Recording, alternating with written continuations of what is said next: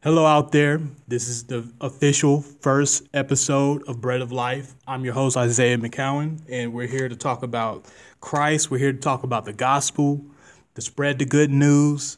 And we're just so glad that we have Anchor FM as the platform for this. So I'm very thankful, very happy, very excited that this is the official first episode.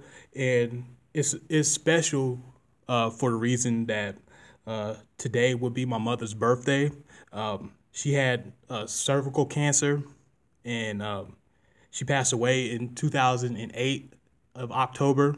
And she had been battling cancer for a while, and you know, absent from the body, present with the Lord. So, with that being said, she was born March 14th, 1961. She will be 59 years old. So with that, I just want to say I love you, Mother. And I know God is with you. And I'm just so thankful that he put a good mother in my life like you. You know, with that being said, all glory be to God. Today, we're going to be talking about the Trinity of God. And I touched up on it a little bit in the introduction podcast that I just put out. But I wanted to go a little bit deeper into it. Just added scripture with it and using that as the focal basis of this teaching. So with that being said, I'm thankful for all the people that listen to this and are going to listen to this as we're just getting started. And I just pray that the Lord anoints my voice and uses me in a mighty way that he may get all the glory. Amen. All right, so let's start it off with a prayer. Heavenly Father, I just want to thank you. I pray that every ear that's listening, I pray that you open their ears. Every heart that's tuned in, open their heart, Lord. And send your Holy Spirit, Heavenly Father. We give you glory today because you've made such a good day. Jesus, we recognize you as the King of Kings, and you are even Lord of this day. So with that being said, Heavenly Father, I pray that you edify us and you help us to learn and understand your word. In the name of Jesus, I pray. Amen. Amen. Amen. So we're talking about the Trinity of God, the triune of God. You know, tri meaning three, un meaning one, unity. All are one. So who is in the Trinity of God? The Trinity of God is based of the Father, the Son, and the Holy Spirit. But we're going to read in 1 John chapter 5, verse 7 and 8, because there are witnesses in heaven and witnesses on earth, as we're going to read. And it reads in 1 John 5 and 7 and 8, for there are three that bear record in heaven, the Father, the Word, and the Holy Ghost, and these three are one. And there are three that bear witness in earth, the Spirit, and the water, and the blood, and these three agree in one. So we see that it is an agreement between the Father, the Word, and the Holy Ghost. All right? Who is the Father? God the Father, Yahweh Elohim, who is God the Son. God the Son is Jesus Christ, Yahshua HaMashiach. Who's the Holy Ghost? That's God the Holy Spirit. God is the living spirit, the Ruach HaKodesh. And these three are all in agreement.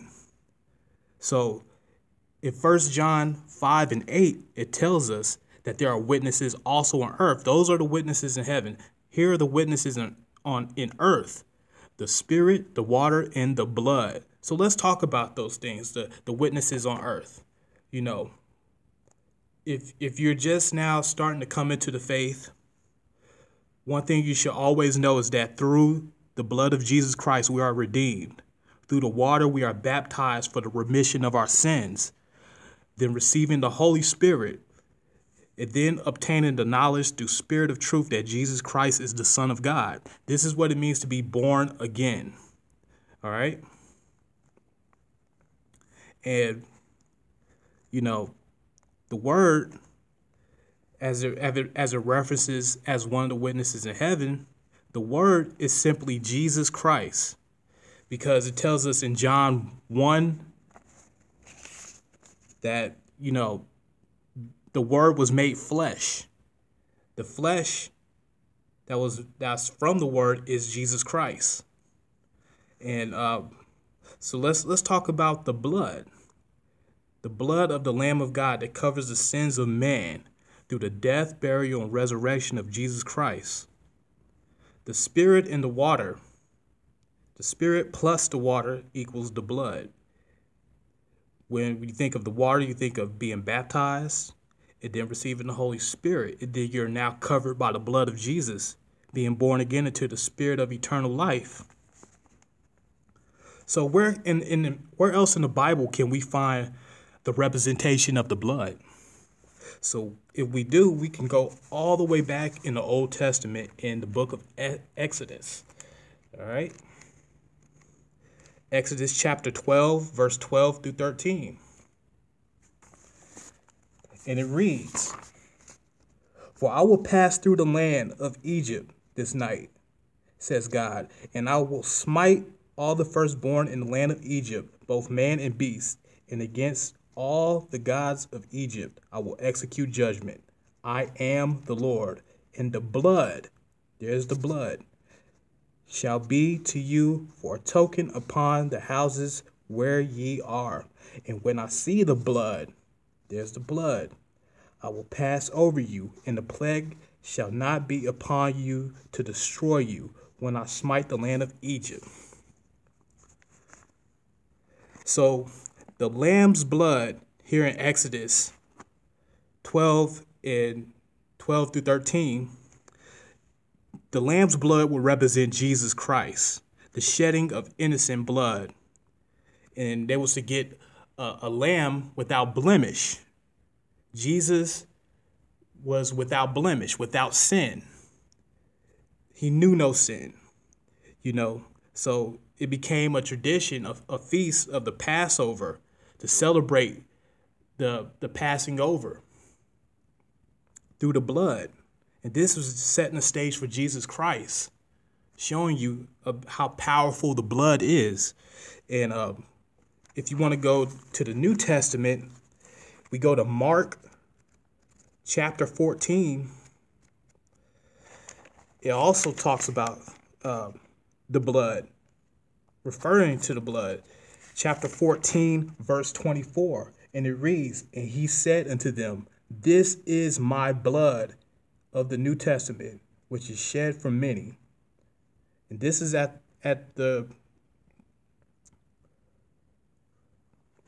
this is when they all got together for the Last Supper and communion. This is what we celebrate now as communion, when you drink the wine press, or you drink the fake wine, or real wine. I don't know, but it's supposed to signify the blood, and then the bread is supposed to signify his flesh. But he's saying right here that it's when you partake of this, you are coming into me, Jesus Christ, you know, because it was my blood that was shed. "Verily I say unto you, I will drink no more of the fruit of the vine until that day I drink it new in the kingdom of God." That's very powerful. You know, this is signifying Jesus Christ as the innocent lamb whose blood is shed for all. All right. And we can see that again in Scripture. Everything in the Word of God ties into each other, with Jesus Christ being the focal point, the bridge from the old covenant to the new covenant. And it's very, very powerful. In Ephesians 1:7, if we go there, it says, "In whom we have redemption through his blood, the forgiveness of sins according to the riches of his grace." Amen. You know, the blood is very powerful. The blood is what cleanses us of all our sins and all our unrighteousness.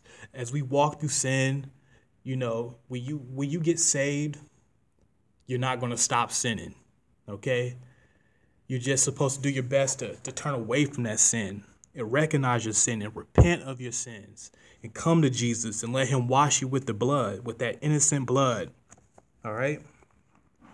Now let's talk about the water, all right? Jesus Christ is referred to as the living water springing up into eternal life, all right?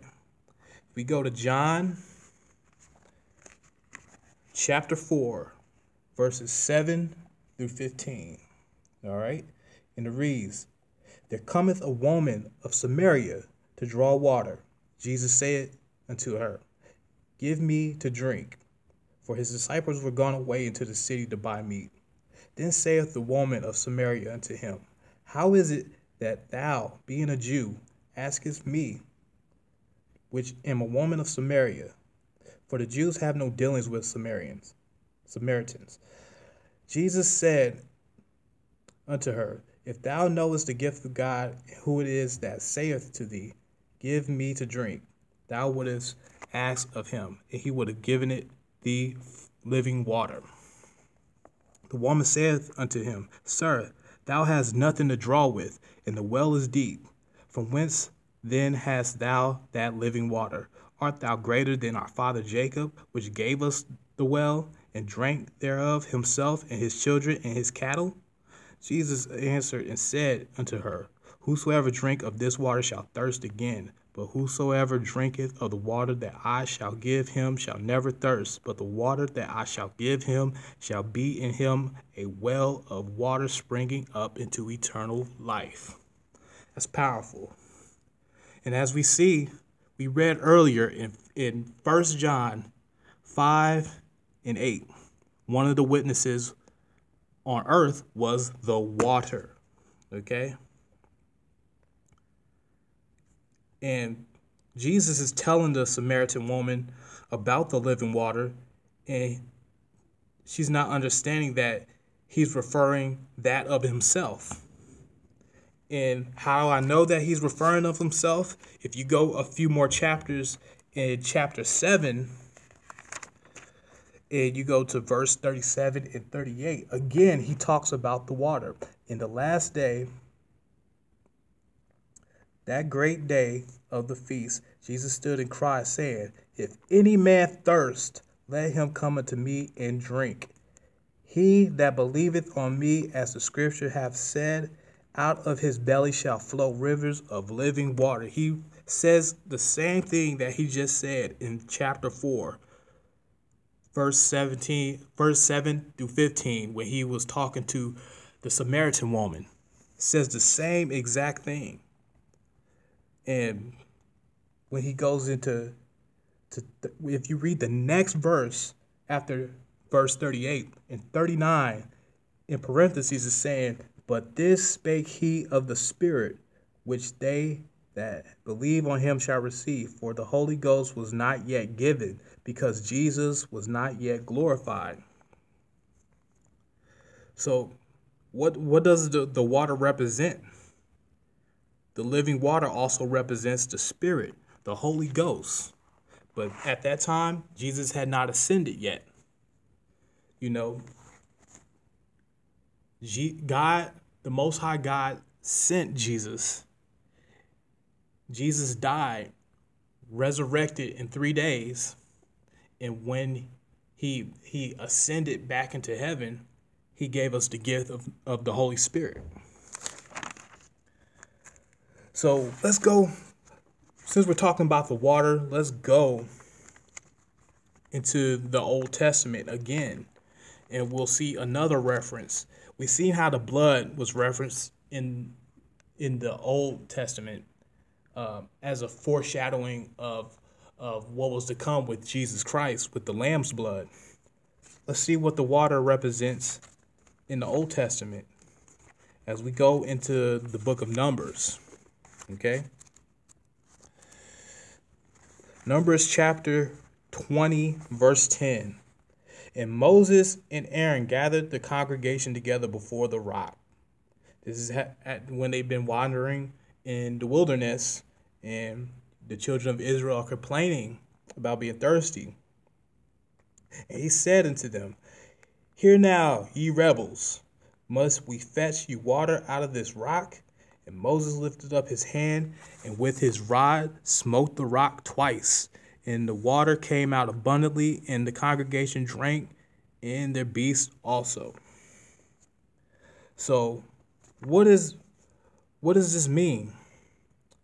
Jesus, the Bible does things in the Old Testament that coincides with what happens in the New Testament. The rock represents Jesus Christ. Jesus represents the rock. Water flows out of the rock. Out of my belly shall flow water, living water. Right? Moses was only supposed to speak to the rock. If you go a few verses ahead of that, he was only supposed to speak to the rock. That's what God commanded him to do. But he disobeyed and struck the rock twice. Therefore, as a penalty for disobeying God, he was not allowed to lead the children of Israel into the promised land. You know, and this is why. When you looked at Roman tradition and how they used to torture people, and Jesus was tortured pretty bad before he eventually died on the cross in Calvary. But Romans believed 40 lashes were enough to kill a man, and Jesus received 39 lashes. So when Moses hit the rock twice, and Jesus was a representation of this rock, it went 1/40 because the rock represents Jesus Christ, signifying his death, even in the Old Testament. And a lot of people don't know that. And how do I know that? And we're going to go into the New Testament to confirm this. When you go to 1 Corinthians chapter 10, 1-4, and it reads, Moreover, brethren, I would not that ye should be ignorant, how that all our fathers were under the cloud and all passed through the sea, and were all baptized into Moses in the cloud and in the sea, and did all eat the same spiritual meat, and did all drink the same spiritual drink. For they drank of that spiritual rock that followed them, and that rock was Christ. See, we see a representation in the Old Testament of Jesus Christ being the rock. Being the rock, okay, and flowing with water so that we don't be thirsty, so we're not thirsty. And it's beautiful. It's beautiful how God, this is the genius of the living God, you know. So with that being said, let's now talk about the Spirit, okay? The Spirit. If we go and talk about the Spirit, we have to start at the beginning, okay? In the beginning, God created the heaven and the earth was without form and void, and darkness was upon the face of the deep, and the Spirit of God moved upon the face of the waters, okay? We see the Spirit of God in the beginning. The Most High God equals a living spirit. Jesus Christ's death, burial, and resurrection equals a living spirit. The Holy Ghost equals a living spirit. This is the makeup of the triune Trinity of God. And it's a beautiful thing. This is the gospel. Okay? When you go to Genesis chapter 2, verse 7, okay? And the Lord formed man of the dust of the ground and breathed into his nostrils the breath of life, and man became a living soul, okay? This is pertaining to us because we are spiritual beings in a fleshly body. When God created us, it was through his Spirit. The very breath of God is in us. He created us to have a relationship and fellowship. And when we are baptized In the name of Jesus, for the remission of our sins, we become new creatures in the Spirit.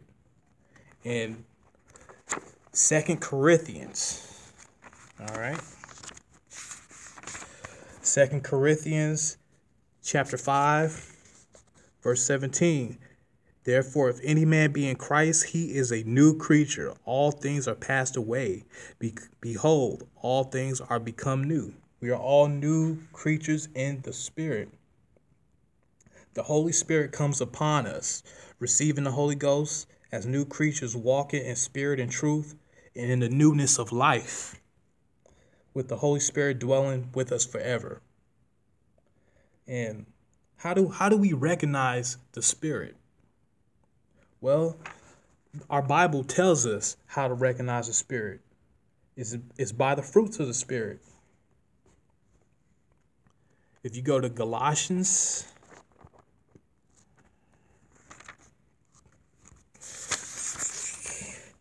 chapter 5, verse 22, and it reads, "But the fruit of the Spirit is love, joy, peace, long-suffering, gentleness, goodness, faith, meekness, temperance.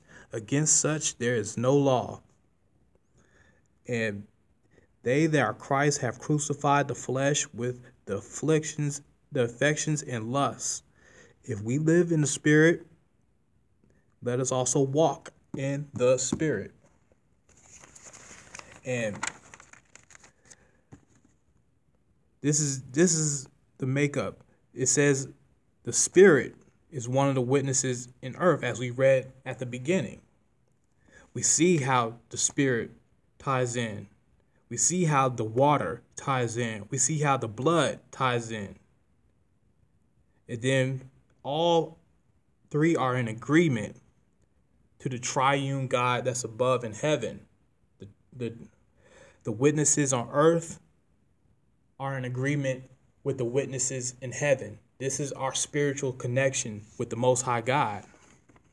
And I just want to thank you, Jesus. Thank you so much for helping us to understand who you are. This is your identity. This is the makeup of the living God. We give you all glory, God. We give you all glory. I want to end this with a prayer. I thank you so much for listening to this first episode. Next episode, we're going to talk about, we're going to stay on the topic of the Spirit, the Holy Spirit. And we're going to talk about what opposes the Spirit. And we're going to break that down in pretty much into two parts. I'm going to try to make two parts of it. But the first part is how the flesh opposes the Spirit. And we're going to talk about the different aspects and things that divide our spirit and our flesh. There's no in between. You're either one or the other. So with that being said, let's end this in prayer. Heavenly Father, I just want to thank you. Thank you for another day that you've made and another day that you've given us through your grace and through your mercy, Heavenly Father. I just want to thank you for all the ears that's listening, and all the hearts that's open, God. I pray that you touch each listener. I pray that you bless them, Lord, that you keep your hands over them, Lord, that you help them to understand your wisdom, God. Man's logic is not enough. It's but a little bit to your wisdom and your understanding, God, of things, because you see the things that we do not see, God, and you understand those things that we do not understand. But Heavenly Father, through the Spirit of the Holy Ghost, I pray that you help us to gain an understanding, God, so we can have the knowledge of your truth. Heavenly Father, I give you all the glory today. I thank you for your Son. Thank you, Jesus Christ, for the blood. Thank you for being the living water. Thank you for being that sacrificial Lamb of God. Thank you. Thank you so much. We give you everything, that of ourselves. We pray that you forgive us of our sins, that we all come to repentance in our heart and recognize that you are the Messiah. That is the basis of this podcast and the basis of the truth I thank you so much, Lord, and we give you glory. In the name of Jesus Christ, we pray. Amen. Thank you again for joining. This is Bread of Life with Isaiah McCowan, signing off. Be blessed. Tell one more person, if you're looking for somebody, he's God. And he don't need nobody else.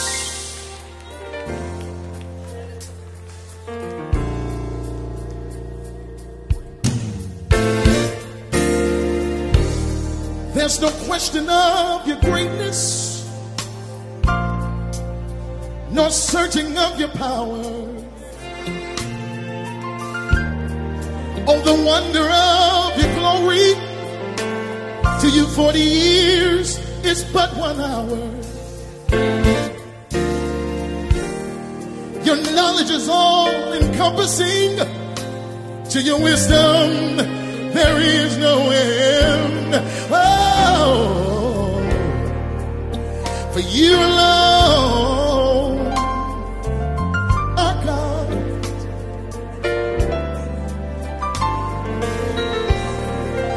You are God alone.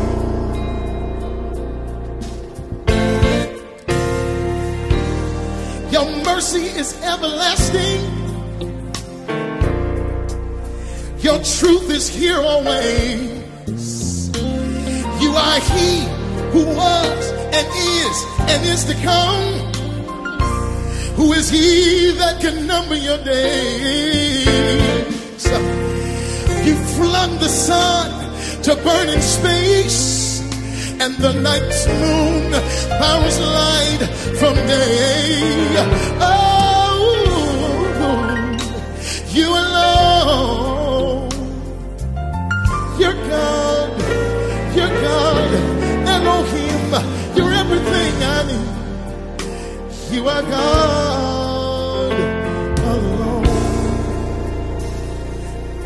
Till the King, now unto the King, eternal, immortal, invisible, the only wise God, the only wise God.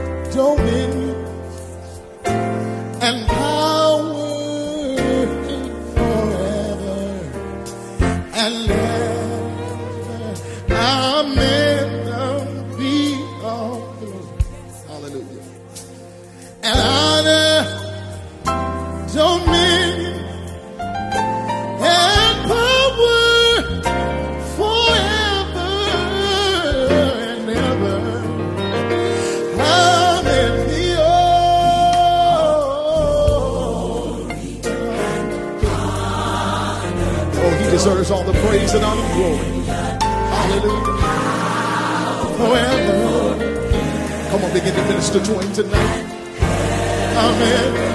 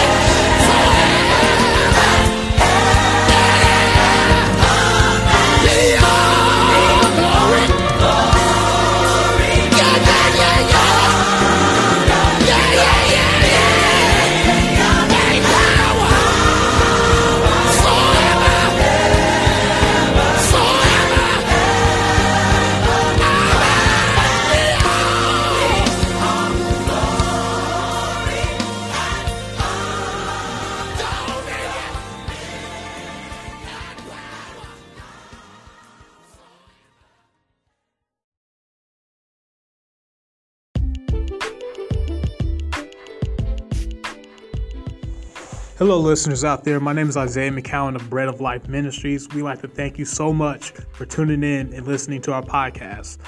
We are also available on Spotify, Bread of Life by Isaiah McCowan. And we're also on SoundCloud as well, if you want to hear our podcast there as well. We're also on YouTube. We have a YouTube channel, Bread of Life Ministries. If you ever want to watch a video of this content, we thank you so much for tuning in. We hope that you be blessed, and I pray that you continue to be with us as God continues to use me to preach the gospel of Jesus Christ. Thank you so much, and be blessed, people.